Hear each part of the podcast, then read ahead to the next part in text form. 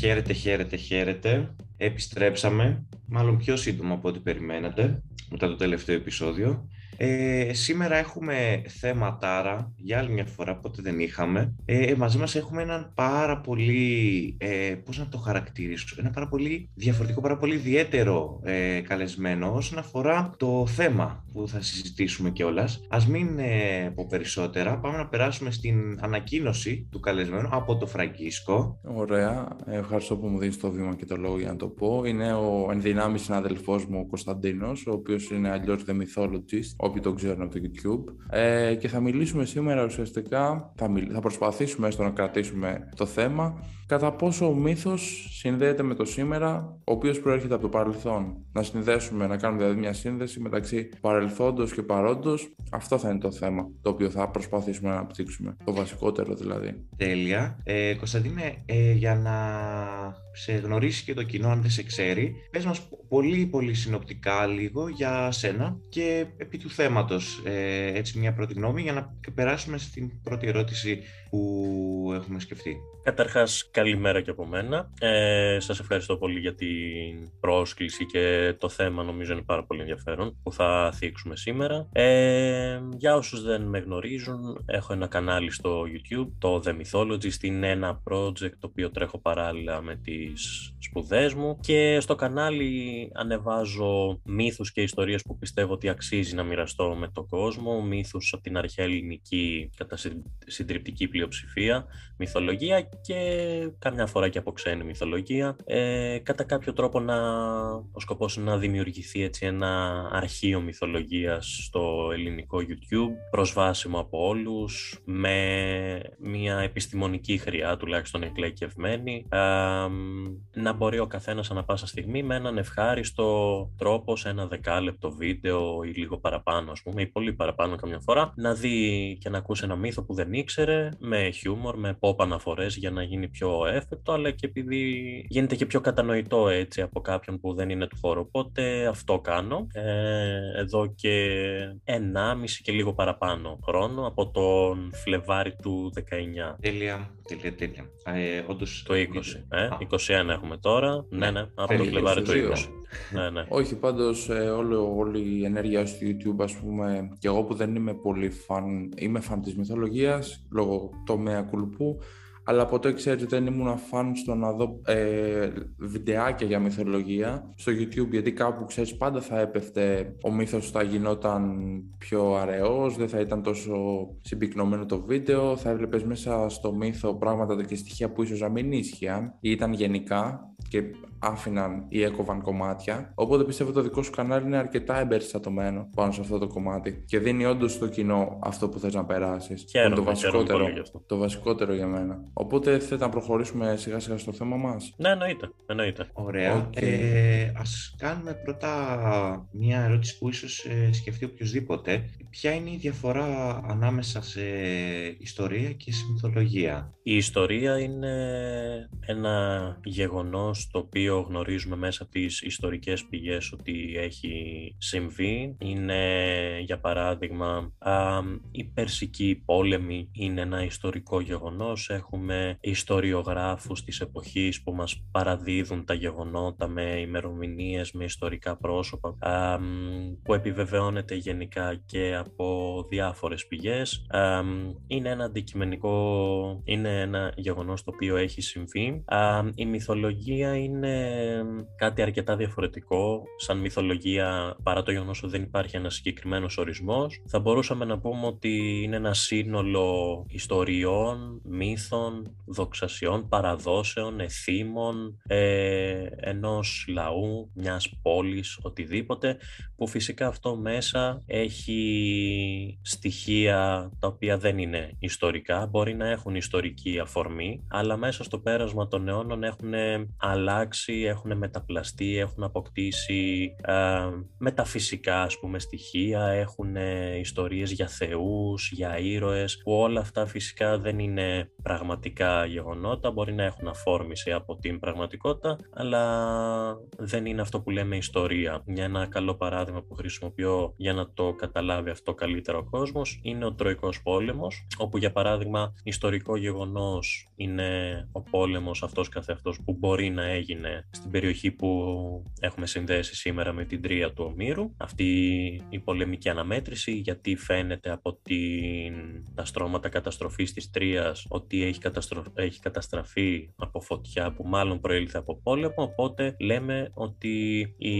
ο Τροϊκός Πόλεμος είναι ένα ιστορικό γεγονός, είναι όμως έντονος και ο χαρακτήρας της μυθολογίας όταν ξεκινήσουμε να μιλάμε για την παρέμβαση του Δία, της Αθηνάς, για το ότι ο Αχιλλέας ας πούμε είχε την Αχίλιο φτέρνα του, για τη θυσία της Ιφιγένειας όπου υπήρξε μεταούριος άνεμος, οτιδήποτε δηλαδή αρχίζει και μπαίνει στη σφαίρα του μύθου και χάνει τον ιστορικό του χαρακτήρα. Όπως και η πανοπλία του Αχιλλέα ας πούμε για παράδειγμα. Ναι, φυσικά μπορεί, μπορεί κάποιος αρχηγός ας πούμε των Αχαιών να είχε πράγματι μια πολύ εντυπωσιακή πανοπλία, αλλά φυσικά δεν είχε κατασκευαστεί από τον Ήφαιστο κατά παραγγελία της νύμφης μητέρας του. Σίγουρα, ε, και αυτή είναι και η κυριότερη διαφορά, ότι το ένα μιλάμε για γεγονότα τα οποία ίσως, θα το κρατήσω εγώ το ίσως, αν μου επιτρέπετε, έχουν συμβεί, γιατί και οι πηγές που προανέφερες ότι είχαμε πάντα συνήθως βασίζονται σε αυτό από τις μαρτυρίες. Ή ας πούμε για τη Σπάρτη που έχουμε γεγονότα, γράφονται, επειδή δεν υπήρχαν ιστορικοί της Σπάρτης, πέρα από τον Τυρταίο, ο οποίος ήταν ένας ποιητής, γράφονται το διακόσια προ Χριστού. Οπότε ναι, πάλι πάμε όσο... στο κομμάτι της εικασίας. Ναι, ε, πρέπει να έχουμε στο μυαλό μας ότι όσο περνάνε τα χρόνια, οι δεκαετίες, που εμάς μας φαίνεται μεγάλη, πώς το λένε, ένα μεγάλο χρονικό διάστημα, μία δεκαετία ή δύο δεκαετίες, μιλάμε για παράδειγμα από τη στιγμή που μάλλον τοποθετείται χρονικά ο Τροϊκός Πόλεμος, ότι έχουν περάσει περίπου τέσσερις αιώνες μέχρι να έχουμε εμείς τη σημερινή μορφή των ομηρικών επών που τα έχουμε συνδέσει με τον Όμηρο. Μέχρι να τα καταγράψει ο Όμηρος, δηλαδή έχουν περάσει τέσσερις αιώνες, δηλαδή όσο μας χωρίζει εμάς από το χίλια εξακόσια. Δηλαδή όταν δεν υπάρχει γραφή εκείνη την περίοδο και περνάει από στόμα σε στόμα, από γενιά σε γενιά, από τραγούδια, είναι πολύ λογικό ένα ιστορικό γεγονός να αποκτήσει θρυλικές και μυθικές διαστάσεις και να αλλάξει πάρα πολύ, και μην ξεχνάμε ότι ήταν και ποίηματα, έτσι, δεν προσπαθούσαν να γράψουν ιστορία. Σίγουρα. Και πέρα από τα, γιατί ήταν έπι, ε, βλέπουμε και όλα στον Όμηρο ότι έχουν παρισφρήσει στοιχεία της εποχής του. Σωστά. Με, ναι, στα, στα έπι του. Και πέρα από αυτό, ε, κυριότερο, το οποίο το ανακάλυψα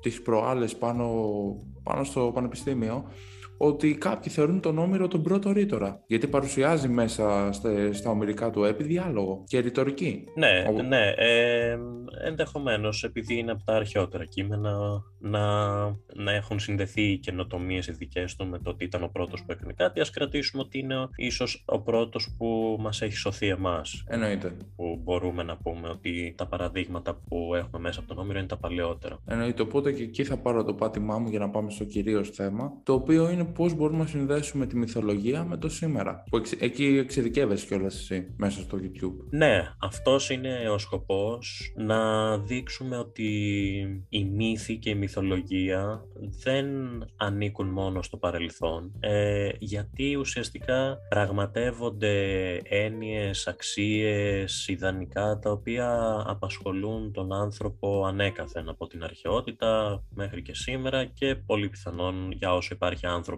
Οπότε μιλώντας για τους μύθους κρατάμε κάποια όχι μόνο συμπεράσματα αλλά και κάποια στοιχεία τα οποία σίγουρα τα βρίσκουμε και στην καθημερινότητά μας και στην ζωή μας γενικότερα, και εκτός από το, το τι πραγματεύονται οι μύθοι αυτοί, είναι διαχρονικοί και υπό την έννοια ότι ακόμα χρησιμοποιούνται σε σειρές, σε ταινίες, σε βιβλία, ε, οπότε αυτός είναι ένας δεύτερος άξονας, το πώς έχει διαμορφώσει την pop κουλτούρα η αρχαία ελληνική μυθολογία, και ένας τρίτος άξονας είναι βέβαια, και αυτό προσεγγίζει το πιο επιστημονικό, αλλά όχι το τελείως επιστημονικό, να ενδιαφέρεται κάποιος να μάθει πράγματα για το παρελθόν, για το κλασικό παρελθόν ας πούμε, είτε μένοντας στην Αθήνα όπου αν κατέβει στο κέντρο βλέπει γύρω του μνημεία που είναι συνδεδεμένα με τη μυθολογία, είτε γενικά από προσωπική έρευνα. Φυσικά να ασχοληθεί κάποιος με το κλασικό παρελθόν δεν τη γλιτώνει τη μυθολογία, γιατί αυτό που λέμε εμείς μυθολογία για εμάς μας ήταν η θρησκεία των ανθρώπων της εποχής, ήταν η ιστορία τους, οι παραδόσεις τους, τα έθιμά τους, οπότε υπάρχουν τουλάχιστον αυτοί οι τρεις και ίσως και πολύ περισσότεροι λόγοι και τρόποι για να ασχοληθούμε και σήμερα με τη μυθολογία και να συνειδητοποιήσουμε ότι πράγματι έχει μια θέση και στο σήμερα. Να κάνω κι εγώ μια ερώτηση, την οποία θέλω αν μπορείς να την απαντήσεις. Μπορούμε να συνδέσουμε την μυθολογία και να την αναγάγουμε, να τη συνδέσουμε βέβαια στο σήμερα και να την αναγάγουμε στην προσωπική μας ζωή. Δηλαδή, να πάρουμε μέσα από τη μυθολογία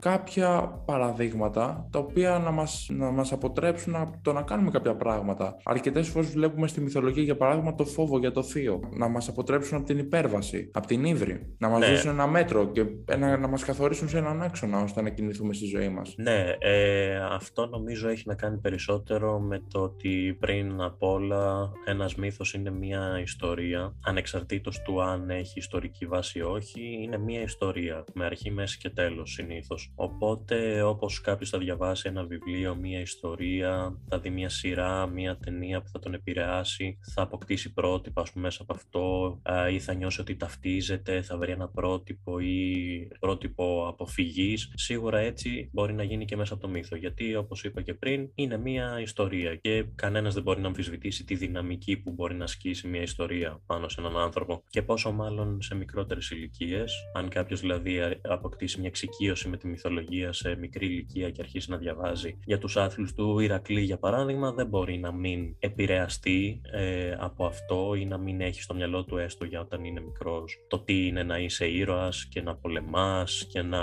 ξεπερνάς τις δυσκολίες, χωρίς να μπαίνει ας πούμε στην ουσία του μύθου βαθιά, κρατώντας τα απλά και κατανοητά αυτά που θα κρατούσε ο καθένας διαβάζοντας ας πούμε την ιστορία του Ηρακλή. Ναι, σίγουρα. Ε, γενικά πιστεύω ότι και αυτό που είπες, αυτές τις ιστορίες δίνουν κάποια μικρά αποφθέγματα τα οποία κρατάει οποιοδήποτε, γιατί αυτό που λες εσύ το πάθαινα εγώ. Διάβαζα αρκετά, αρκετές φορές μυθολογία και συνήθως επειδή οι γονείς μου το ήξερα αυτό, μου έπαιρναν μικρά βιβλία mm-hmm. που ήταν μυθολογία από όλο τον κόσμο. Έτσι, ας πούμε, συνάντησα στα έπι του Γκιλγκαμές mm-hmm. που ήταν με τη Μεσοποταμία. Ή mm-hmm. συνάντησα για την νορβηγική μυθολογία και το δέντρο της ζωής και την πηγή, ας πούμε, για παράδειγμα, που έχει κάτω στο δέντρο με τη γνώση. Mm-hmm. Ας πούμε, τα έπι του Γκιλγκαμές σε μένα μου θυμίζουν ε, την ιστορία δύο φύλων. Γιατί mm-hmm. ήταν η μύθος, ε, mm-hmm. την ιστορία, ναι, και είχε ένα φύλο η μύθεο. Οπότε είχαν την κοινή πορεία, να το πω έτσι, οπότε πήγαιναν μαζί. Ήταν συνοδοιπόροι στη ζωή. Μετά συμβαίνουν κάποια πράγματα. Μετά γίνονται άλλα. Τώρα, βέβαια, είναι από αυτά τα θυμάμαι από ένα μικρό βιβλίο ιστορίας. Μπορεί και να λέω ανακρίβειες, έτσι.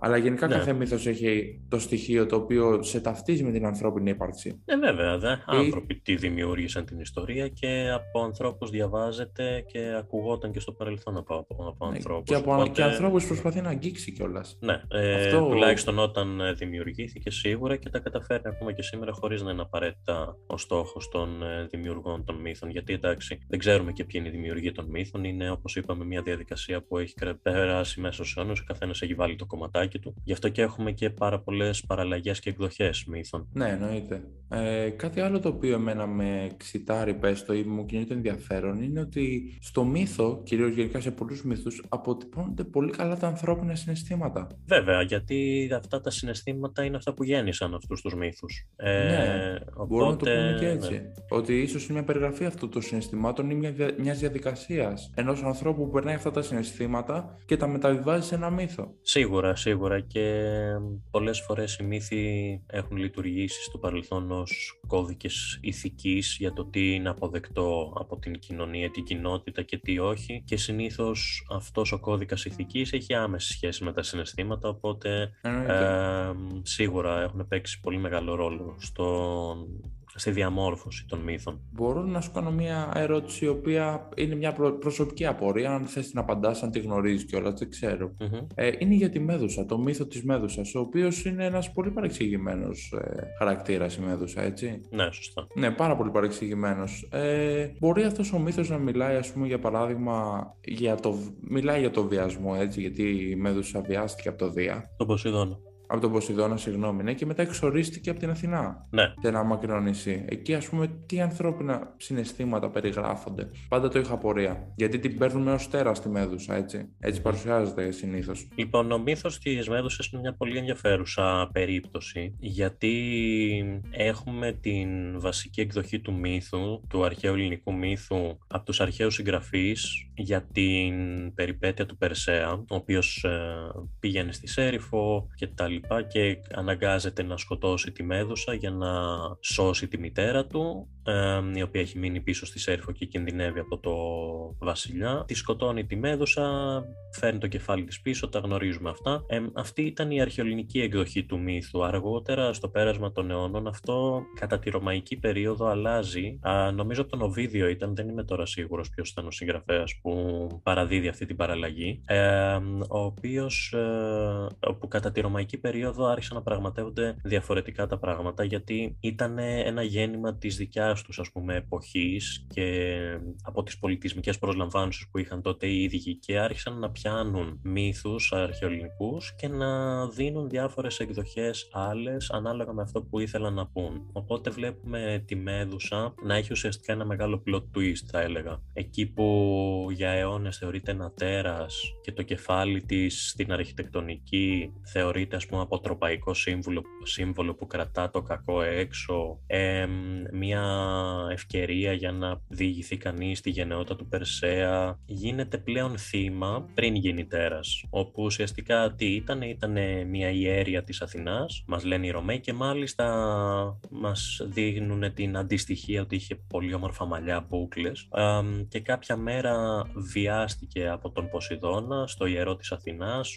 Η Αθηνά με τον Ποσειδώνα είχαν μία μόνιμη κόντρα. Η Αθηνά δεν μπορούσε να εντός ή εκτός εισαγωγικών χτυπήσει τον Ποσειδώνα, γιατί ήταν και δυνατότερος από αυτή, αλλά και επειδή ήταν και οι δύο θεοί και δεν το συνήθιζαν αυτό οι θεοί να παλεύουν χέρι με χέρι, ας πούμε.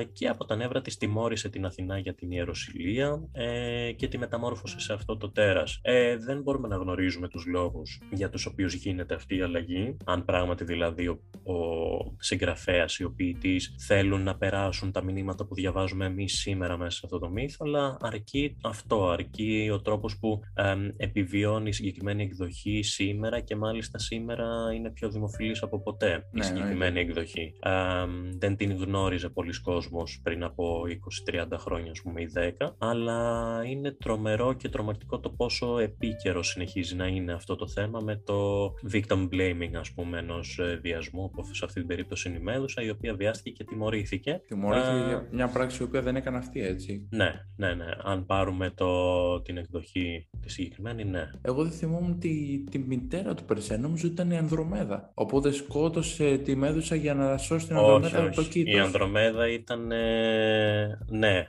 το Κήτος σκότωσε για να σώσει την Ανδρομέδα. Όχι. Τη... Α, νόμιζα ότι μετά είχε και το, το κεφάλι της Μέδουσας, οπότε πήγε και το. Ναι, το άνοιξε. Κεφάλι της Μέδουσας το είχε από για να πριν. Το δώσει πίσω στην Αθηνά. Ναι, ναι, ναι. Η μητέρα του, του Περσέα ήταν η Δανάη, που ναι. ήταν στον πύργο και τη γονιμοποίησε ο Δίας ως χρυσή βροχή. Ναι. Ε, όχι, τέτοιοι μύθοι είναι. Να, αυτό που λέω ότι. Να, και άλλη μια σύνθεση. Ότι βλέπουμε από το μύθο της Μέδουσας, ο οποίος, όπως είπες, είναι αρκετά διάσημος υπό αυτή την εκδοχή, ίσως του Οβιδίου, ε, ότι συνδέονται τα προβλήματα του σήμερα με τα προβλήματα του παρελθόντος. Δεν διαφέρουν κατά πολύ. Βέβαια με μια ναι, εκδοχή, έτσι. Ναι. ναι, η αλήθεια είναι ότι έχει να κάνει περισσότερο όχι, με, όχι για τον λόγο για τον οποίο γράφεται στο παρελθόν, αλλά το πώς διαβάζεται στο σήμερα αυτό ναι, περισσότερο. Το γιατί πώς διαβάζεται στο σήμερα. Ξέρεις, δεν μπορούμε να μπούμε στο μυαλό των ανθρώπων της εποχής. Ακριβώς. Ε, μπορούμε να τους διαβάσουμε μέσα από τα γραπτά τους ή μέσα από την τέχνη τους, να προσπαθήσουμε να τους κατανοήσουμε περισσότερο, αλλά ποτέ δεν θα καταλάβουμε ακριβώς τι είχαν στο μυαλό τους. Αλλά φαίνεται ότι για να το κάνει αυτό, για να γίνουν αυτές οι αλλαγές και αυτές οι νέες εκδοχές, σίγουρα υπήρχαν λόγοι. Μέσα σε αυτό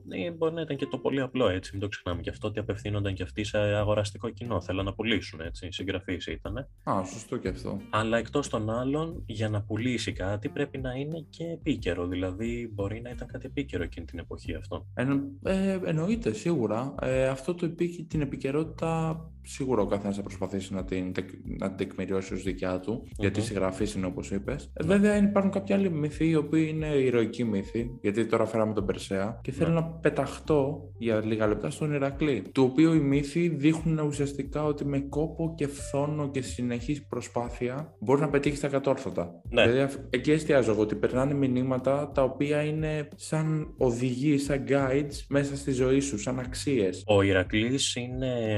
Υπάρχει λόγος για τον οποίο είναι έτσι ο πιο δημοφιλής, ο πιο διάσημος ήρωας της αρχαίας ελληνικής μυθολογίας και γενικά είναι μια φιγούρα αναγνωρίσιμη παγκοσμίως, τουλάχιστον στο δυτικό πολιτισμό. Έχει παίξει πολύ μεγάλο ρόλο και στο, στην αρχαία Ελλάδα ο Ηρακλής, ανάλογα και την περιοχή, παρά το γεγονός ότι ποτέ δεν θα μπορέσουμε να πούμε, ρε παιδί μου, τι γέννησε στην πραγματικότητα αυτή την προσωπικότητα και τα κατορθώματα του Ηρακλή. Μπορούμε να πούμε ότι υπάρχει μεγάλη πιθανότητα να γεννήθηκε μέσα από την ανάγκη να βγει προς τα έξω, η επικράτηση του ανθρώπου, όχι ακριβώς επικράτηση, ναι εντάξει γιατί όχι, η επικράτηση του ανθρώπου στη φύση και οι τρόποι με τους οποίους μπορεί να επιβληθεί στο περιβάλλον του και να επιβιώσει όντως ξεπερνώντας τις δυσκολίες. Τώρα αν υπήρχε πραγματικά ο Ηρακλής, εντάξει, δεν πολύ είναι πολύ στο φάσμα του μύθου και να υπήρχε, ναι. δηλαδή δεν μπορούμε να το εξακριβώσουμε για κανένα λόγο. Ναι, α, το πιο πιθανό θα ήταν να υπήρχε, ας πούμε, κάποια,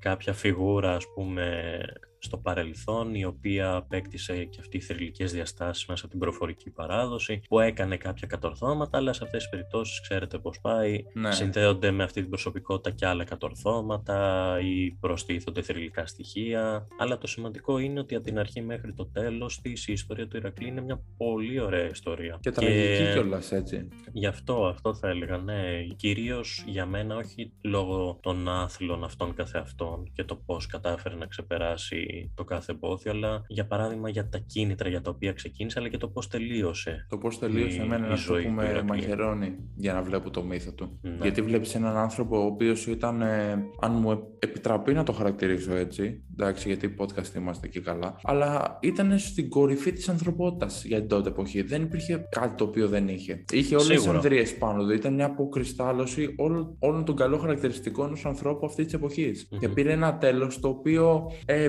Ξέρεις, δεν του άξιζε. Βέβαια, μετά δικαιώθηκε γιατί υποτίθεται έγινε θεός. Ναι, αλλά το τέλος, ναι. του, το τέλος του ως άνθρωπος mm-hmm. ήταν ακριβώς το αντίθετο. Και βέβαια και αυτό είναι το μακάβριο, έτσι. Από όλο το, το μύθο. Ναι, ήταν τραγικό το τέλος του, όπως και τραγική ήταν η ζωή του γενικά. Ναι, σίγουρα, εννοείται. Από την αρχή μέχρι το τέλος. Μόνο και μόνο που έκανε όλους αυτούς τους άθλους και είχε όλο αυτό το, το φορτίο, να το πούμε έτσι. Ναι, από την, από την ώρα που γεννήθηκε με την επίσκεψη των φιδιών της ναι, Ήρας, της Σπηλιάς.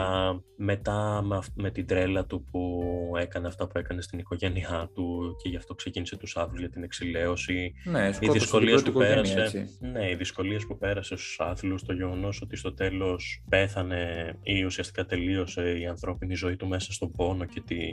τη από το δηλητήριο. Και... Ναι. Δεν έζησε μια ωραία ζωή ο Ηρακλής. Και όχι μόνο αυτό, στο τέλος κιόλας, όπως είπες, ε, δεν είναι ότι πονούσε μόνο, υπέφερε κιόλας έτσι. Του έβγαιναν κομμάτια από τη σάρκα με το χιτόνα από το ποτισμένο μέσα στο δηλητήριο του Νέσου. Ναι, ναι, ναι, βέβαια, εννοείται. Είχε φορέσει το μανδύα, ο οποίος κολούσε πάνω του λόγω του δηλητηρίου. Ήταν, Οπότε, όταν προσπαθούσε να βγάλει χειρότερο. το μανδύα. Ναι. Ε, του βγαίνει ναι, ναι. σάρκα και επειδή θεοί δεν μπορούσαν να δουν το, αυτό το αποτροπίασμα, τον έκαναν θεό. Ναι, αυτόν, εντάξει, δεν θα δώσουν. μπορούσε απλά να πεθάνει, σίγουρα. Εννοείται. Ε, αλλά αυτό βλέπω. Αλλά κάποιοι μύθοι, εκεί ήθελα να εστιάσω και να μεταβάσω λίγο το θέμα μας, είναι οι μύθοι που έχουμε πάντα πορεία όλοι. Όπως για παράδειγμα ο Τάλος, που θεωρείται από κάποιους το πρώτο ρομπότ, έτσι. Ε, είναι κάποιοι μύθοι οποίοι δεν υπάρχει απάντηση, νομίζω. Ε, όχι. Και σε αυτούς που λέγαμε ότι θα υπάρχει απάντηση, μπορεί να απέχουμε πάρα πολύ από αυτό που, αυτό που νομίζουμε εμείς ότι είναι η απάντηση σε αυτό το μύθο. Μπορεί να απέχει πάρα πολύ από αυτό που πραγματικά μπορεί να τον γέννησε. Ο Τάλος μπορεί, για παράδειγμα, να ήταν ένα τεράστιο βουνό, το οποίο οι άνθρωποι στους ιστορικούς χρόνους του είχαν δώσει το σχήμα ότι αν σηκωνόταν πάνω θα έμοιαζε με ρομπότ. Με, όχι με ρομπότ, με κάτι γιγαντιαίο. Και να βγει και ο μύθος κάπως έτσι. Μπορεί να είχε τάσματα χαλκού, ας πούμε, και να είπανε ότι ήταν φτιαγμένο από χαλκό όταν ζούσε. Ποιος ξέρει. Μπορεί, μπορεί όμως όντως και να ήταν ρομπότ, έτσι. Υπάρχει αυτή η πιθανότητα. Μία στο εκατομμύριο, αλλά υπάρχει. Αν ρωτάς εμένα, όχι. Α, δεν το πιστεύεις. Ε, όχι, βέβαια. Και, κοίτα, η αλήθεια είναι πως ε, επειδή μιλάμε σίγουρα για την αρχαιότητα, δεν μπορείς να ξέρεις και τι να πιστέψεις σε κάποια σημεία, όπως για παράδειγμα ο Τάλος ή η χαμένη Ατλαντίδα ή για παράδειγμα ο μηχανισμός των Ατλαντικυθύρων. Υπάρχουν ενδεί, ενδείξεις ανεπτυγμένου πολιτισμού. Όχι, δεν είναι, δεν είναι, δεν ξέρεις τι να πιστέψεις, γιατί με αυτή τη λογική πραγματικά δεν μπορούμε να ασχοληθούμε καθόλου με το παρελθόν, γιατί δεν μπορείς να είσαι σίγουρος για τίποτα. Αυτό, επιστημονικά, ε, ναι, σίγουρα. Ναι, ε, εντάξει. Εγώ μιλάμε στα όρια, ξέρεις. Επιστημονικά ουσιαστικά το προσεγγίζω το θέμα, ναι, λόγω ε, της μεθοδολογίας που ακολουθώ γενικότερα. Το γεγονός ότι υπάρχουν μια-δυο αναφορές στην αρχαία γραμματεία ε, από μυθογράφους για ένα ρομπότ που είχε ήχορ και φιλούσε την Κρήτη και πέθανε από τον Ιάσονα και τη μάγισσα Μύδια, ε, δεν νομίζω ότι είναι ένδειξη. Σίγουρα. Είναι ένας μύθος και είναι, αν ισχύει αυτός που για το βουνό, είναι αρκετά συνηθισμένο να γίνεται η γεωμορφολογία μιας περιοχής αντικείμενο θρύλων, όπως και σήμερα και παντού γίνεται αυτό. Προηγμένος πολιτισμός και τέτοια δεν υπήρχε. Ήταν ένας πολιτισμός ο οποίος ε, ο αρχαιοελληνικός έφερε αρκετές καινοτομίες και στη τεχνολογία, αν μιλάμε για αυτή την προηγμένη τεχνολογία, ναι, για την εποχή του, για την αρχιτεκτονική, για την κατασκευαστική, για την τέχνη, την γλυπτική, την αγγεωγραφία, για το θέατρο, τη φιλοσοφία, όλα αυτά που λέμε, ναι. Αν αρχίσουμε όμως και πάμε στο φάσμα της προηγμένης τεχνολογίας, με ρομπότ, υπολογιστές κτλ. Εκεί ξεφεύγουμε πάρα πολύ. Ναι, εννοείται. Ε, δεν είναι επιστημονικό, αλλά ξέρεις, συνήθως ε, είναι αυτό που λέμε η μία στο τρισεκατομμύριο. Τι, τι και αν ίσχυε αυτό, π.χ. Εντάξει, ναι, σου λέει κάποιος, ας πούμε, που δεν είναι στο δικό μας πεδίο ή κάποιος ο οποίος ε, μπορεί να διαβάσει μια οποιαδήποτε γραμματεία να σου λέει ε, όλος γιατί το αναφέρει εφόσον δεν υπάρχει. Εντάξει, να γνωρίζει τον... το. Ναι, αυτό είναι όμως μια πολύ λάθος, ένας πολύ λαθασμένος τρόπος για να προσεγγίσεις το παρελθόν και τη μυθολογία, γιατί πραγματικά μετά δεν υπάρχει όριο, μπορείς να πεις, ναι, και, γιατί, και γιατί αναφέρουν ένα τέρας με ουρά φιδιού και μαλλιά φιδιού που πέτρωνε όποιον έβλεπε. Ναι, είναι, ας πούμε, γιατί υπάρχει χημέρα, ναι, η οποία, ναι, σως, είναι πάρα, ναι, πολλά δηλαδή τα όρια, αλλά πια, ξέρεις, η ονειροπόλη να πούμε έτσι. Επιλέγεις το πώς θα το προσεγγίσεις, δεν μπορείς, ας πούμε, κάποια από αυτά να τα προσεγγίσεις πιο λογικά και επιστημονικά και κάποια από αυτά να τα προσεγγίζεις πιο ελεύθερα, επιλέγεις πώς, ναι, θα το. Εννοείται, εννοείται, γιατί πάντα πρέπει να έχεις όμως και την, ε, να το πούμε έτσι, τη γνώση, ώστε να ξέρεις για οι μύθοι αυτοί σε ποιο περιβάλλον ε, είχαν ακροατήριο. Δηλαδή, ποια ήταν τα άτομα που τα άκουγαν και ποια ήταν η εποχή. Mm-hmm. Και πρέπει να ταυτιστείς λίγο με αυτά τα άτομα, ώστε να μπορέσεις να καταλάβεις τους συμβολισμούς πίσω, ναι, από το μύθο.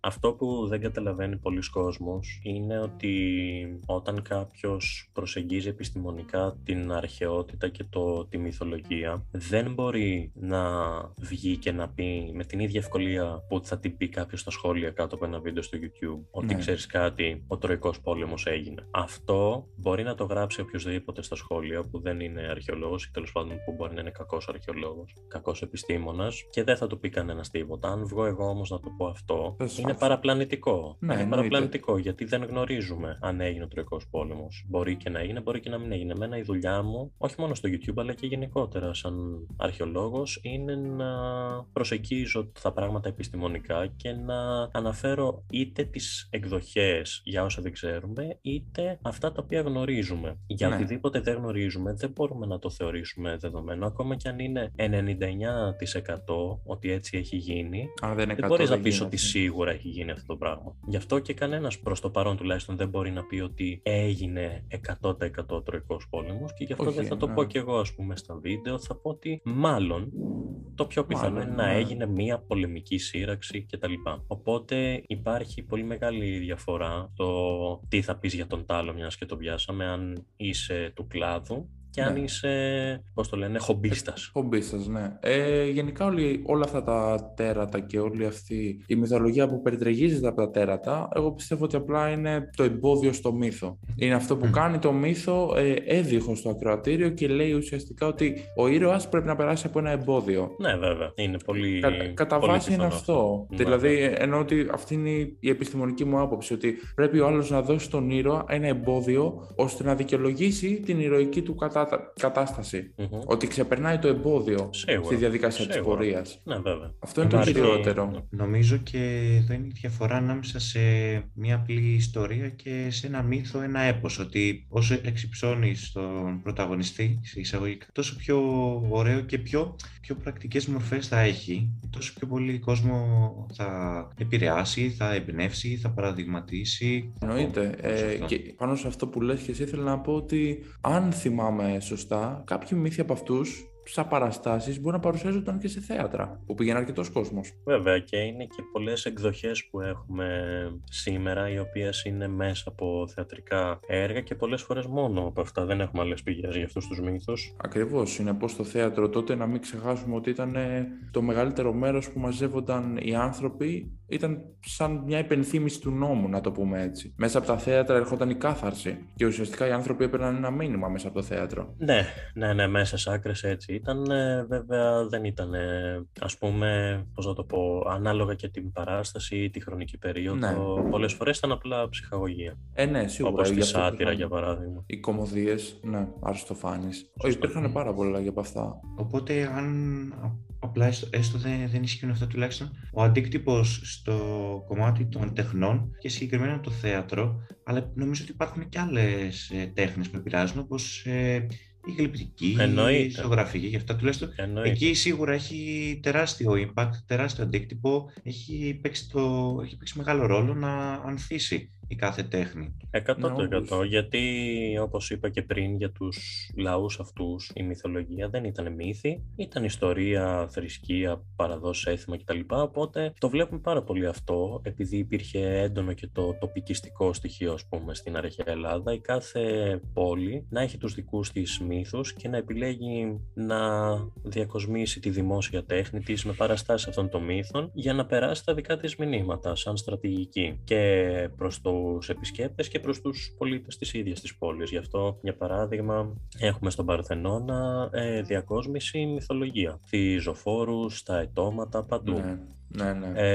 Ε, τη γέννηση της Αθηνάς, τη διαμάχη του Ποσειδώνα με την Αθηνά για την πόλη της Αθήνας, αλλά όλοι αυτοί οι μύθοι είναι αθηνοκεντρικοί και έχουν επιλεχθεί από τους Αθηναίους για συγκεκριμένους σκοπούς, για να λειτουργήσει ο Παρθενώνας σαν σύνολο, σαν ένα επιχείρημα, σαν ένα αφήγημα, να δείξει, ας πούμε, τη δόξα της Αθήνας στα μάτια ενός επισκέπτη, να κατασκευάσει την ταυτότητα των ίδιων των Αθηναίων που βλέπουν σε αυτό το μνημείο το παρελθόν τους.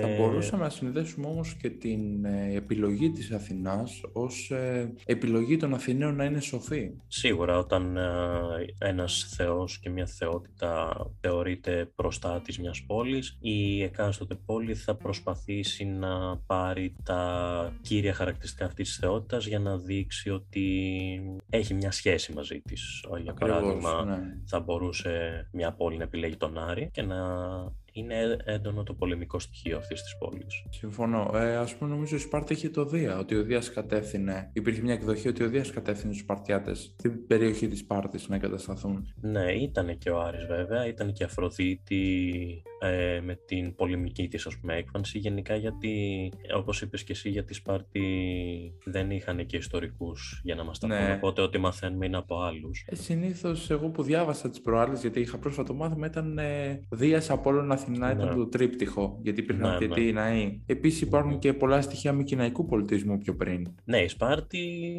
είναι από τις αρχαιότερες πόλεις και το βλέπουμε αυτό μέσα από τα ομηρικά έπι, στο βαθμό βαθμό, ας πούμε, που μπορούμε να αντιλήσουμε ιστορικά στοιχεία, ε, η Ελένη ήταν ε, από ναι. τη Σπάρτη. Ουσιαστικά βλέπουμε έτσι την παλαιότητα της, ε, της συγκεκριμένης πόλης, που αν υποθέσουμε ότι έγινε αυτή η πολεμική σύραξη που λέμε, ε, σίγουρα υπήρχε ένα, τώρα πόλη ακριβώς δεν ήταν τότε, τέλος πάντων κάτι αντίστοιχο, ας πούμε, όπως ήταν οι Μικίνες, ναι. να υπήρχε και στην περιοχή εκεί στη Σπάρτη. Έχουν βρεθεί ε, ναι, ναι, εννοείται. ευρήματα προϊστορικής περίοδου που δείχνουν ε, αυτήν την παρουσία της Σπάρτης και στο, την προϊστορία. Πιστεύεις στο σήμερα μπορούμε να ταυτιστούμε σαν κράτος, πες, σαν χώρα ή σαν άτομα με μύθους του παρελθόντος σε σημείο που να μας επηρεάσουν αρκετά την εθνική ταυτότητα, ας πούμε? Γιατί εγώ το βλέπω. Να μας επηρεάσουν ε, η θελημένα Ενώ... ή ε, ε, θελημένα... ακούσια, ας πούμε. Ε, δεν ξέρω αν είναι θελημένα ή ακούσια, γιατί εσύ πάντα φιλτράρεις την πληροφορία, αλλά ξέρεις, ας πούμε, για παράδειγμα, ότι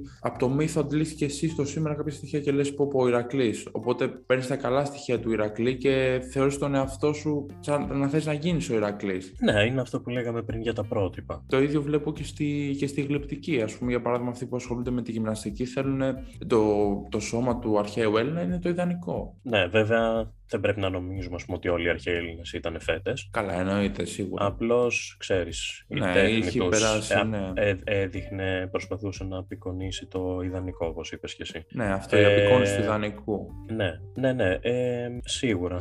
Ποιος δεν θα ήθελε ναι, να αυτό. είχε αυτό το σώμα, εντάξει. Σίγουρα. Είναι, το θέμα είναι ότι κρατάς πράγματα τα οποία πράγματι θα σε βοηθήσουν. Δηλαδή, μακάρι όλοι όσοι βλέπαμε την αρχαία γλυπτική να λέγαμε, θα προσπαθήσω να έχω το σώμα, το, σώμα, το υγιές, ναι. αλλά και το νου, ξέρεις, όλα αυτά που ναι, πρεσβεύανε ναι, ναι. και να κάνω το καλύτερο για τον εαυτό μου, αλλά και για την πόλη μου και για τη δημοκρατία. Αλλά ξέρεις, αυτά τώρα είναι...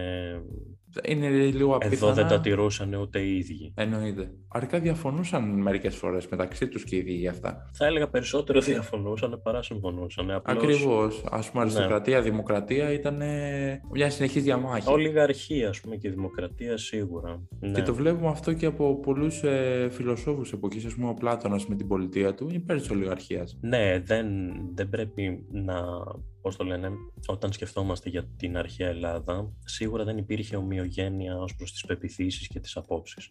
Εννοείται. Και πόσο μάλλον σε μια πόλη σαν την αρχαία Αθήνα που περηφανευόταν για τη δημοκρατία, τη δημοκρατία της, και ο καθένας μπορούσε να βγει να πει την άποψή του, ήταν πολίτης. Ε, υπάρχουν πάρα πολλά κείμενα, λόγοι που έχουν σωθεί σε, και από φιλοσόφους και από δικαστήρια που δείχνουν πραγματικά το πόσο διαφωνούσαν μεταξύ τους. Ναι, όχι μόνο διαφωνούσαν, πιστεύω ότι η αρχαία Αθήνα είναι από τις πιο σε εισαγωγικά βρώμικες πόλεις. Ήταν δηλαδή πάντα μέσα στη δολοπλοκία, μέσα στη δημαγωγία. Όπου υπάρχει πολιτική, σίγουρα. Ναι, δηλαδή ήταν πάντα στο, στο τέτοιο. Και χαρακτηριστικό παράδειγμα, ας πούμε, αυτόν που εγώ καμαρώνω για όλα αυτά τα κακά, είναι ο Αλκιβιάδης. Βέβαια, ναι. Ε, είχε αλλάξει τουλάχιστον επτά διαφορετικά στρατόπεδα μέσα σε δύο μέρες, αν ήθελε. Ο Αλκιβιάδης είναι.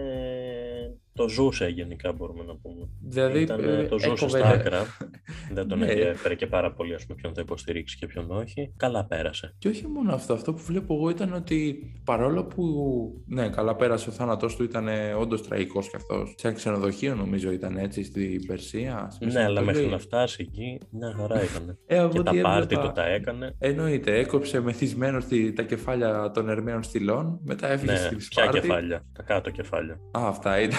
Ναι. Είχα την εντύπωση ότι δεν τα πάρω, δεν το είχα δεχτεί αυτό. Όχι, όχι. Και επί τόπου ιερόσυλος. Να γίνει κάτι που μάθαμε εδώ. Πολύ σημαδεμένος ο Αλκιβιάδης, από τους χειρότερους. Ναι, ναι, ήταν πραγματικά τέτοιοι άνθρωποι, τέτοιες προσωπικότητες είναι πολύ σπάνια. Ναι. Αλλά όταν μπλέκονται με την πολιτική, πραγματικά επειδή προσπαθεί, ξέρετε τώρα στην πολιτική, ναι. ο καθένας προσπαθεί να διαβάσει τις κινήσεις του αντιπάλου, άντε να προσπαθήσει να διαβάσεις τώρα τον Αλκιβιάδη, τι θα κάνει μετά. Ο Αλκιβιάδης και αυτός ήταν, ο, ας πούμε, ήταν και αρκετά καλός στρατηγός. Ναι, και... ναι, αν δεν ήταν, α... δεν θα είχε αυτή ναι, την μα... ανάπτυξη. Ναι. Και αυτό φαίνεται, ξέρεις πού, όταν έδωσε συμβουλές στους Σπαρτιάτες και νίκησαν τους Αθηναίους. Ναι, τους έδωσε inside information. Δηλαδή ήταν είναι απίστευτος, απίστευτη προσωπικότητα για μένα. Mm-hmm. Είναι πολύ ενδιαφέρουσα προσωπικότητα, πράγμα. Ε, είναι και μια σύνδεση που μπορούμε να κάνουμε με, το, με τη σύγχρονη ιστορία, ότι γι' αυτό το λόγο, επειδή εντάσσεται στις ιδιαίτερες προσωπικότητες, μην μείνει κιόλας, όπως αντίστοιχα σε πολλά χρόνια από τώρα, πιο λογικό είναι να μείνει στην ιστορία, ξέρω εγώ, κάποιος από τον προηγούμενο αιώνα, κάποιος ηγέτης, ο οποίος ήταν ιδιαίτερος, ή αντίστοιχα κάποιος πολιτικός τώρα, ο οποίος έχει αφήσει έτσι ένα, αντίστοιχα ένα καλό, ένα κακό έργο. Δεν έχει σημασία αυτό, είναι το πόσο ιδιαίτερος και πόσο, ε, πόσο ξέφευγε από τα κοινά και τι, τι διαφορετικό έχει να παρουσιάσει. Ναι, βέβαια. Ναι, παράδειγμα βέβαια. Του προηγούμενου αιώνα, βέβαια το χείριστο παράδειγμα, και είναι ο Χίτλερ. Ναι, Ακρι... ναι, ναι. Θα μπορούσε αυτό, Στάλιν, ο Τσόρτσιλ, δηλαδή ήταν ιδιαίτεροι χαρακτήρες που άφησαν κάτι ιδιαίτερο στον κόσμο. Ε, βέβαια, και... όταν θα πιάσει να διαβάσει την ιστορία του εικοστού αιώνα, θα σταθεί σε κάποια σημεία κλειδιά, και αυτά τα σημεία κλειδιά έχουν κάποιες προσωπικότητες κλειδιά. Ναι, για ναι, να κατανοήσεις δηλαδή τον εικοστό αιώνα, πρέπει να δεις το έργο τους. Δεν μπορείς να το αποφύγεις άμα προσπαθείς να διαβάσεις για το Δεύτερο Παγκόσμιο. Ε, θα πας γύρω από τις προσωπικότητες και τις στρατηγικές που ακολούθησαν. Και αν θες να εντρυφείς περισσότερο, θα μελετήσεις τις προσωπικότητες αυτές, τις πτυχές της ζωής τους. Οπότε, εκ των πραγμάτων, δεν μπορείς να πεις ότι θα κάτσω ας πούμε, να διαβάσω για τον εικοστό αιώνα και θα πιάσω για τη Γερμανία όλους τους πρωθυπουργούς, καγκελάριους, βασιλείς, ξέρω στις αρχές, ε, όλους του υπουργούς και αυτά. Θα δεις αυτούς που ξεχωρίζουν, που είτε ε, συνέβαλαν και συντέλεσαν με τον τρόπο τους να πάει πιο κάτω το πράγμα, να το πω έτσι πολύ απλά, ναι. Ή έκαναν κάτι που κανένας δεν το περίμενε ή που έγραψαν ιστορία. Είναι αυτό που λέμε ότι αυτός έχει γράψει ιστορία, είτε με, το, με την καλή είτε με την κακή. Με κακή έννοια. Ναι, και αυτό είναι παράδειγμα ας πούμε, για μένα ενός σύγχρονου Αλκιβιάδη, χωρίς τις προδοσίες, για τη ραδιουργία θέλω να μιλήσω. Είναι ο Χίτλερ, ο οποίος από αποτυχημένος Αυστριακός καλλιτέχνης και έπειτα στις μυστικές υπηρεσίες, εκλέχτηκε μέσα από ένα κομμουνιστικό ε, για τότε κόμμα και έγινε τουλάχιστον η πιο μυστή φιγούρα σχεδόν στην ανθρωπότητα μπορεί. Εγώ αυτό που θα πω για αυτούς τους δύο, αν θέλουμε να τους εγκρίνουμε, ότι και οι δύο είχαν πάρα πολύ ενδιαφέρουσα προσωπική ζωή. Ότι αξίζει κάποιος να, να πάει και λίγο στο προσωπικό επίπεδο πέρα από το τι έκανε σε πολιτικό επίπεδο. Και για τον Αλκιβιάδη. Ναι, ο Αλκιβιάδης ήταν. Είναι πολύ κωμικοτραγικός. Εμένα ο θάνατός του με κάνει και γελάω. Γιατί βλέπεις ότι ένας άνθρωπος ο οποίος είναι τόσο έξυπνος, γιατί μιλάμε για έξυπνο άνθρωπο έτσι, ξεπερνάει τα όνειρα της πονηριάς, mm-hmm. είχε ένα θάνατο που γιατί τότε εποχή ήταν καθημερινός. Ήταν τύπο να πατούσε κάποιος τη γυναίκα του με yeah. κάποια άλλη και το μάθαινε κάποιος, ξέρω εγώ. Ε, ναι, και συνήθως και οι ιστορικές προσωπικότητες δεν έχουν και το θάνατο που θα ήθελαν. Ναι, εννοείται. Κάτι που ήθελα να θίξω προηγουμένως, αλλά δεν βρήκα την κατάλληλη ευκαιρία, είναι ότι... Πες το για να το κλείσουμε κιόλας. Ναι, ναι. Ε, αυτό που λέγαμε σχετικά πριν με το... Ας πιάσουμε τον, τον Τάλο πάλι, αλλά μην μείνουμε στον Τάλο. Mm-hmm. Θα, θα καταλάβετε τι εννοώ, τι θέλω να θίξω συγκεκριμένα. Ότι αυτό που λέγε σχέση Φραγκίσκο, που λέγανε κάποιοι ότι είναι ρομπότ ή αντίστοιχα για τελαντίδια και αυτά. Αν μπορούμε να κάνουμε τη σύγκριση και ότι επαναλαμβάνεται, θα μπορούσαμε να πούμε ότι αυτή, φαντάζομαι, αν μπορούμε να υποθέσουμε, αν όχι να το σιγουρέψουμε, ότι ήταν η μειοψηφία. Ήταν οι αντίστοιχοι τότε συνωμοσιολόγοι της εποχής τους. Δύσκολα, ναι. Αν ας πούμε αυτοί που πίστευαν στο παρελθόν ότι ο Τάλος ήταν ρομπότ, αν μπορούμε να τους πούμε τους συνωμοσιολόγους της εποχής τους, αυτό ρωτάς. Ναι. Ε, κάτι τέτοιο, ότι όλα, όλα αυτά τα. Μια εξήγηση που αν μπορούσαν να την ερμηνεύσουν, να προσπαθήσουν να το πλασάρουν ε, τους ίδιους, με τις ίδιες μορφές. Με, να... μεταφυσικό, ναι. ναι. Κοίτα, να, να... θα σου πω, ναι. ε, όταν γράφτηκαν αυτές οι πηγές, πρέπει να, αυτά τα κείμενα ας πούμε, πρέπει να έχουμε υπόψη μας ότι γράφτηκαν μέσα σε ένα πολιτισμικό πλαίσιο το οποίο είχε πολύ διαφορετικές αντιλήψεις από τις δικές μας σήμερα, δηλαδή αυτό που εμείς θεωρούμε μεταφυσικό για αυτούς ε, ήταν φυσιολογικό, οπότε... Κάποιος ο οποίος θα έβγαινε τον πέμπτο αιώνα π.Χ. ας πούμε να πει ότι είδε στον ύπνο του ας πούμε την Αθηνά, δεν νομίζω θα τον παίρνανε οπωσδήποτε στο τρελό, ε, στο ψηλό και θα τον βγάζαν τρελό. Μπορεί και, να... μπορεί και ναι, μπορεί και όχι, γιατί ζούσαν σε μια εποχή όπου η θεϊκή επιφάνεια ήταν κάτι που συνέβαινε. Όχι σε όλους, συνήθως τις εξέχουσες προσωπικότητες, αλλά συνέβαινε. Όπως Οπότε... και τώρα έτσι. Με το Θεό, δηλαδή, ότι βλέπω ναι, ότι είδα την Παναγία ναι, στον ναι, ύπνο ναι. μου. Ναι, ναι, συμβαίνει. Ε, δεν μπορώ να πω Καταρχάς, σίγουρα υπήρχαν συνωμοσιολόγοι. Δεδομένου. Είναι αυτοί οι οποίοι μπορεί να λέγανε κατά την αρχαιότητα ότι, ξέρω εγώ, εντάξει, τώρα αυτό που θα πω δεν είναι ιστορικό, αλλά φαντάζομαι ότι σίγουρα θα υπήρχε κάποιος που θα έλεγε, ξέρω εγώ, ότι ο Περικλής είναι μπροστινός των Σπαρτιατών. Και τον πληρώνουν. Ναι, και ναι. Σίγουρα, όταν έχεις μια πόλη με κάποιες εκατοντάδες χιλιάδες, θα υπάρχουν μέσα αυτές τις εκατοντάδες χιλιάδες όλων των ειδών οι άνθρωποι. Και μέσα σε αυτούς θα ήταν και οι συνωμοσιολόγοι, οπωσδήποτε. Απλώς δεν ξέρω αν μπορούμε να συνδέσουμε με αυτούς τους ανθρώπους με το μύθο, γιατί ο μύθος, ε, όπως είπα και πριν, είναι μύθος μόνο για εμάς σήμερα, για αυτούς δεν ήταν. Οπότε όταν θα μιλούσαν ε, για τον Τροϊκό Πόλεμο, για παράδειγμα, θα μιλούσαν ε, για την ιστορία τους. Δηλαδή ήταν ιστορικά γεγονότα, στον Αχιλλέα, στον Οδυσσέα, στον ε, Αγαμέμνονα, ξέρω εγώ, βλέπανε προγόνους τους. Οπότε αυτό που θα πούμε εμείς θεωρία συνωμοσίας σήμερα για το τι μας κρύβουν και οι εξωγήινοι χτίσανε την Τρία που λέει ο λόγος, ε, και τις πυραμίδες και την Ακρόπολη, γενικά ήταν πολύ καλοί αρχιτέκτονες οι εξωγήινοι από ό,τι φαίνεται. Για τους αρχαίους Έλληνες δεν ήταν μύθος αυτό το πράγμα, οπότε δεν μπορούμε να πούμε και για συνωμοσιολογία που γέννησε τις εκδοχές, ναι, των μύθων. Εκτός και αν μιλήσουμε για εκδοχές οι οποίες δημιουργήθηκαν επίτηδες για να ασκήσουν πολιτική. Δηλαδή, ο Ηρακλής είχε συνδεθεί, είχε χρησιμοποιηθεί από τον Πισίστρατο και από τους τυράννους, οι οποίοι ήθελαν να δείξουν ότι προέρχονται από τον Ηρακλή. Οπότε χρησιμοποίησαν τον Ηρακλή και ο Ηρακλής συνδέθηκε με την ολιγαρχία. Αργότερα ο Θησέας συνδέθηκε με τη δημοκρατία. Mm. Ε, έχουμε ένα μύθο πάρα πολύ ωραίο που λέει ότι κάποια στιγμή ο Ηρακλής πήγε στο μαντίο των Δελφών για να κλέψει το δελφικό τρίποδα, πάνω σε αυτό που, δηλαδή, που καθόταν η Πυθία και έβγαζε χρησμούς. Τσακώθηκε με τον Απόλλωνα για το ποιος θα πάρει τον τρίποδα. Γιατί ο Απόλλωνας προφανώς mm. προσπάθησε να προστατέψει το, το μαντίο. Και όλο αυτό από πίσω έχει πολιτική έκφανση. Αυτό δεν είναι μύθος που γεννήθηκε, ας πούμε, για την μέσα από την περιέργεια του ανθρώπου για να κατανοήσει τη φύση του ή για τα συναισθήματα, και αυτά είναι ξεκάθαρα πολιτική. Γιατί εκείνη την εποχή που γεννήθηκε ο μύθος έχουμε τη, τους τυράννους ε, στην Αθήνα, τον Πισίστρατο, ο οποίος έχει κόντρα με το μαντίο των Δελφών. Ε, το μαντίο των Δελφών υποστηρίζεται οικονομικά από την αντίπαλη επιφανή οικογένεια, ας πούμε, της Αθήνας, οι οποίοι έχουν μετακομίσει κιόλας εκεί, δίνουν λεφτά για να χτίσουν ναούς, δίνουν ευνοϊκούς χρησμούς για αυτή την οικογένεια. Ο Πισίστρατος θέλει να χτίσει δικό του μαντίο και έτσι έχουμε αυτό το μύθο όπου ο Ηρακλής, ως προσωποποίηση, ας πούμε, των Πισιστρατιδών και των τυράννων, πάει να κλέψει το δελφικό τρίποδα από τον Απόλλωνα, δηλαδή από το μαντίο των Δελφών, για να δείξουν αυτή είναι ακριβώς τη διαμάχη των δύο οικογενειών. Οπότε, άντε βγάλε εσύ τώρα άκρη, ποιος μύθος ναι. είναι τι, αληθινός, αν είναι ναι. πολιτική, ναι. αν είναι συνωμοσία ή οτιδήποτε. Πρέπει, πρέπει να παίρνει αγώγησης. Ναι, πρέπει να παίρνεις πάντα όλο το, το υπόβαθρο που χτίζει το μύθος, την εποχή.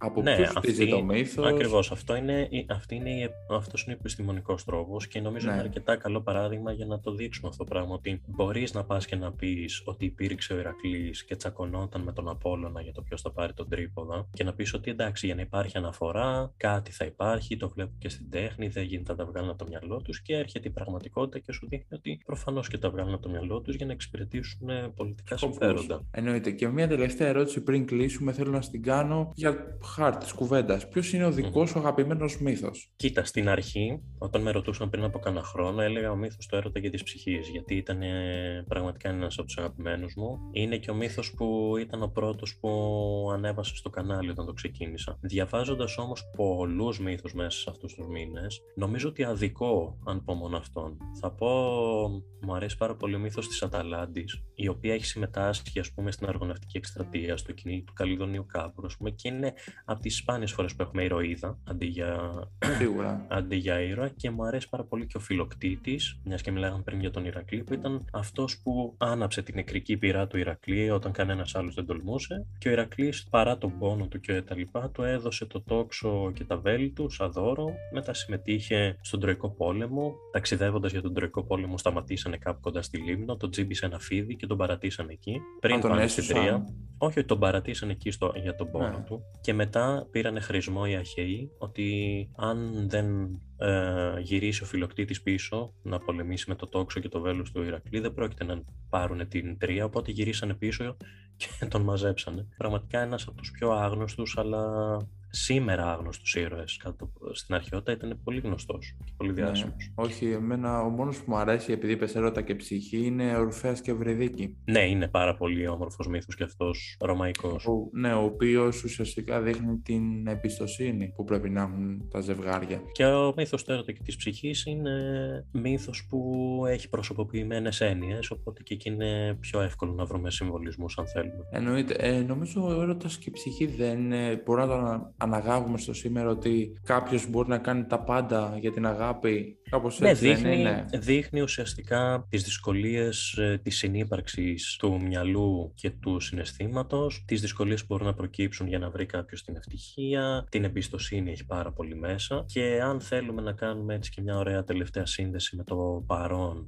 μέσα από το παρελθόν και τους μύθους, είναι ένα από τα πιο ξεκάθαρα παραδείγματα για το πώς επηρεάζει η μυθολογία την pop κουλτούρα, γιατί μέσα από το μύθο του έρωτα και της ψυχής έχει επηρεαστεί και έχει διαμορφωθεί πολύ η ιστορία της πεντάμορφης και του και τέρατος, του τέρατος, ναι. Και είναι έτσι, στην pop κουλτούρα είναι πολύ ενδιαφέρον να ψάχνει κανείς μυθολογικές αναφορές. Άλλο ένα επεισόδιο έφτασε στο τέλος του, εντάξει, για λίγα και τα ίδια θα πούμε, τι να πούμε. Ε, χαίρομαι πάρα πολύ για αυτό το επεισόδιο, ε, γιατί όπως είπα και στο intro, ήταν κάτι πολύ ιδιαίτερο, πολύ διαφορετικό. Ελπίζουμε σίγουρα να άρεσε τουλάχιστον στους περισσότερους, και ήταν το, η ιδιαιτερότητα ποια ήταν, Φραγκίσκο και Κωνσταντίνε, α, αν μπορεί να σας συμπεριλάβω και σήμερα, ήταν ότι κράτησε λίγο, κράτησε βασικά όσο έπρεπε. Είχαμε θέμα. Αυτή είναι η ιδιαιτερότητα πρώτη φορά. Ναι, τώρα δεν ξέρω αν χάσουμε κοινό από αυτό. Ή αν γυρίσουν και πούνε ρε, τι είναι αυτοί. Αυτοί δεν είχαν θέμα και ξαφνικά βρήκαν. Δεν ξέρουμε πώς θα φανεί αυτό. Όχι.